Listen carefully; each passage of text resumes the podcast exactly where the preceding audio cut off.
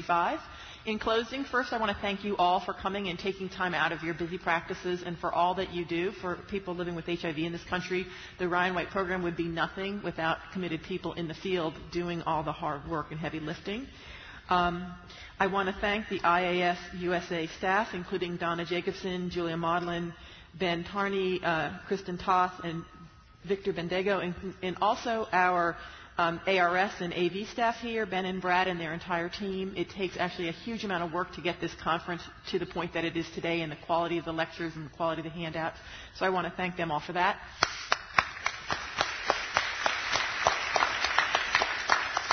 Um, finally, before I close, just thank, thank CTEC for taking care of our nurses and providing our nursing credits, and for the uh, Florida Caribbean AETC and the National, AETC National Resource Center, who have been very supportive of us in bringing this conference into fruition.